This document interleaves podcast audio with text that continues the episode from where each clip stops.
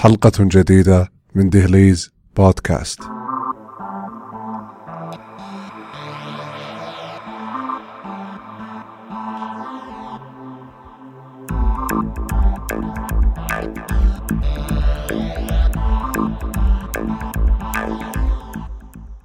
السلام عليكم.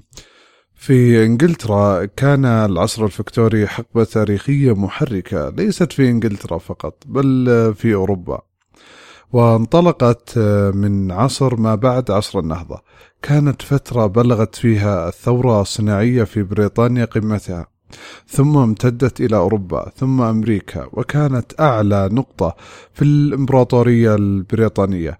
كما يشار إلى فترة حكم الملكة فيكتوريا من 1837 إلى 1901 المؤرخون يرون أن العصر الفكتوري هو عصر الثورة الصناعية الأولى في العالم.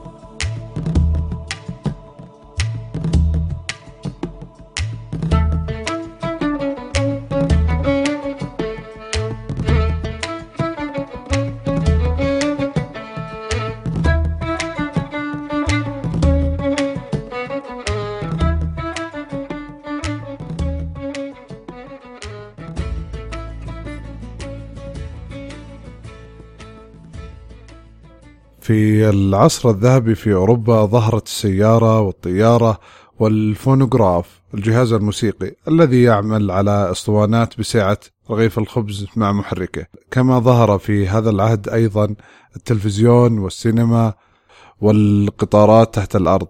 وفي هذا العهد توصل الأطباء إلى فهم حقيقي للطب وأصل المرض وانتعشت دراسات بيولوجيا الأحياء الدقيقة. والميكروبات وغيرها. وبدأ التخصص الطبي في المستشفيات. في هذه الفترة برز ماكس بلانك الذي يعتبر مبدع نظرية الكم وأينشتاين مبدع النظرية النسبية الخاصة التي ساهمت في تأثير الكهروضوء ثم نيلس بوهر الفيزيائي الذي ساهم في فهم أساسيات البنية الذرية. كما تقدمت في الفترة الذهبية العلوم الاجتماعية وقبيل الحرب العالمية الأولى ظهرت ثقافة الحداثة في باريس حيث انفجرت ففرزت الانطباعية في اللوحات الفنية. حكم الملكة فيكتوريا كان أطول حكم في التاريخ البريطاني ففي بدايات عهدها كانت بريطانيا قطرا زراعيا. وعندما ماتت انقلبت بريطانيا إلى قطر صناعي ضخم مترابط الأطراف. بشبكات السكك الحديدية. ففي عهدها ظهر جارلس داروين الذي قلب العلوم الحياتية رأسا على عقب في كتابه أصل الأنواع. فأحدث ضجة لم تسبقها ضجة أخرى في العلوم الحياتية. وفي عهدها أيضا تبدل عصر المرأة الجارية إلى امرأة تنهض في الحياة بمصاف الرجل فصدر قانون ممتلكات المرأة المتزوجة. فاعترف لها بحق الطلاق وحق رعاية الأطفال عند الانفصال مع تبدلات قانونية أخرى في حقوق المرأة. وفي هذه الفترة بدأت ثورات النساء المخملية وتأسيس الجمعيات النسائية للدفاع عن حقوقهن. أيضا من الكتاب المشهورين في تلك الفترة ظهر جورج برنارد شو الكاتب المرح بدأ ناقدا في الأدب والموسيقى. وأنتج في حياته ستين تمثيلية في النقد وفي الزواج وفي الدين وفي الدولة وفي الهزل. كما برز اتش جي ويلز الذي كتب الكتاب الشهير موجز التاريخ وكتب الكثير في القصص الخيالية العلمية حيث ألف ماكينة الزمن وحرب العوالم والإنسان اللامرئي وأول الرجال في القمر وجزيرة الدكتور مورو. ويعتبر اتش جي ويلز أبا للقصص العلمية. شهدت الفترة قيام الأحزاب العمالية ومظاهراتهم التي كانت تملأ الشوارع في العصر الفكتوري والجدير بالذكر أن العصر قامت فيه قفزات كبيرة في الفنون. قامت به المدارس الأدبية وعلوم الاجتماع وحركات الإصلاح. والواقع كان عهدا لبداية عصر الحداثة الذي نعيشه الآن. في هذا العهد. ثم بعد ذلك اهتزت الطبقة الارستقراطية العليا الموروثة خاصة النبلاء من هذا التقدم في المجتمع ونمت الطبقة المتوسطة في المجتمع خاصة آه، طبقة العمال لكن في أحوال سيئة جدا وذلك باستخدامهم الأطفال في العمل خاصة في صناعة النسيج التي انتعشت بالآلات الجديدة. أيضا ترك الفلاحون آه، حقولهم للالتحاق بالمعامل للحصول على دخل إضافي أعلى.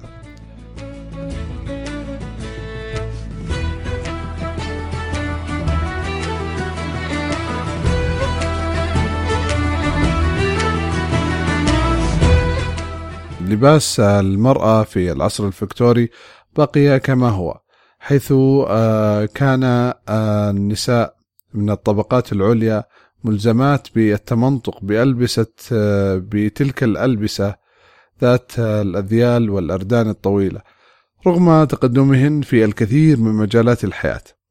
ألبسة النساء بقيت على ما كانت عليه إذ كانت تستخدم الكورسيه المشدود على نحرها شدا قويا حتى أنه كان يمنعها من الانحناء لالتقاط ما يقع منها على الأرض. واستمرت هذه الصورة حتى السبعينات من ذلك القرن. وفي ألبسة السباحة كان لباس المرأة طويلا لا يظهر أي جزء من جسمها. حتى ممرضات ذلك العهد كن يرتدين الأردية التي تغطي ما تحت الركبة حتى مفصل الرجل. أما ألبسة الرجال فتبدلت فيها الكرافتة أربطة الرجال والقمصان والجاكيتات. أما السراويل فلم تتبدل وكانت في نهاياتها فوق الحذاء تطوى بمقدار بوصة. كنوع من الأمور المخملية لديهم. وبقيت هذه الحالة قائمة وكان الرجل يحافظ على لحية قصيرة وشارب. كذلك لدينا إن كان الرجل يمشي بلا شارب فهو متصابي.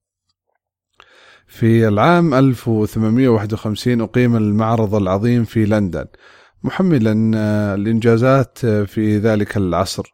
العصر الجديد في تكنولوجيا وصناعات الآلات. وهو معرض لم آه، يقام قبله أي معرض. وكانت البداية أو كان المعرض البداية لإقامة المعارض من بعده. كان الناس في العصر الفكتوري يعيشون على درجة من البساطة لدرجة أنه حدثت طفرات في الأدب خاصة في القصة والشعر وظهور المشهورين منهم شكسبير وتشارلز ديكنز وأوسكار وايلد.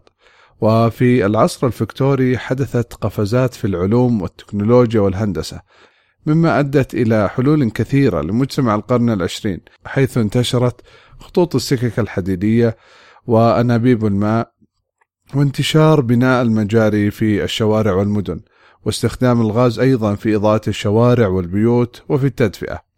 وفي 1882 بدأت شوارع لندن تضاء بالكهرباء وبعدها بسنوات وصلت الكهرباء إلى كل مكان. اتسم البناء الاجتماعي في عصر ما قبل الثورة الصناعية بالصلابة القوية في ثلاثة مواضع وهي الطبقة الاستقراطية هم النبلاء المالكين للثروة والسلطة الحكومية واللوردات ورجال الدين ورجال الدولة وأولئك الذين يحملون لقب البارون. وجميعهم لا يدفعون الضرائب. ثم الطبقة الوسطى وهي طبقة البرجوازيين أصحاب البنوك والمعامل وأصحاب دكاكين البيع والتجار والمحامين والمهنيين. أما الطبقة الدنيا فكانت تشمل الطبقة العاملة والفقراء العاطلين عن العمل أو من يتلقون المعونات الخيرية لمرض في أجسادهم أو من هذا القبيل.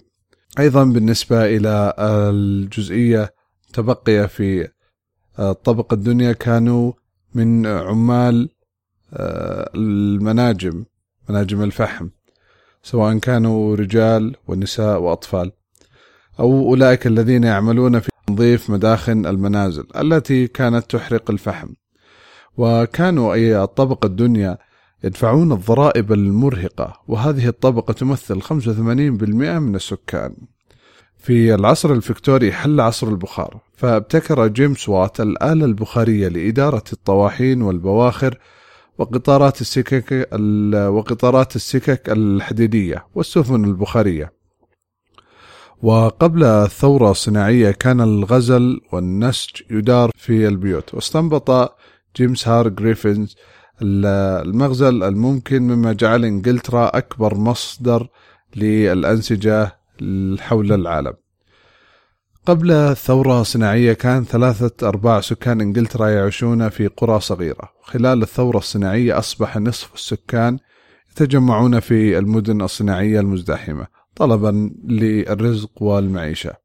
ذلك هو الموجز السريع للعصر الفكتوري في بريطانيا.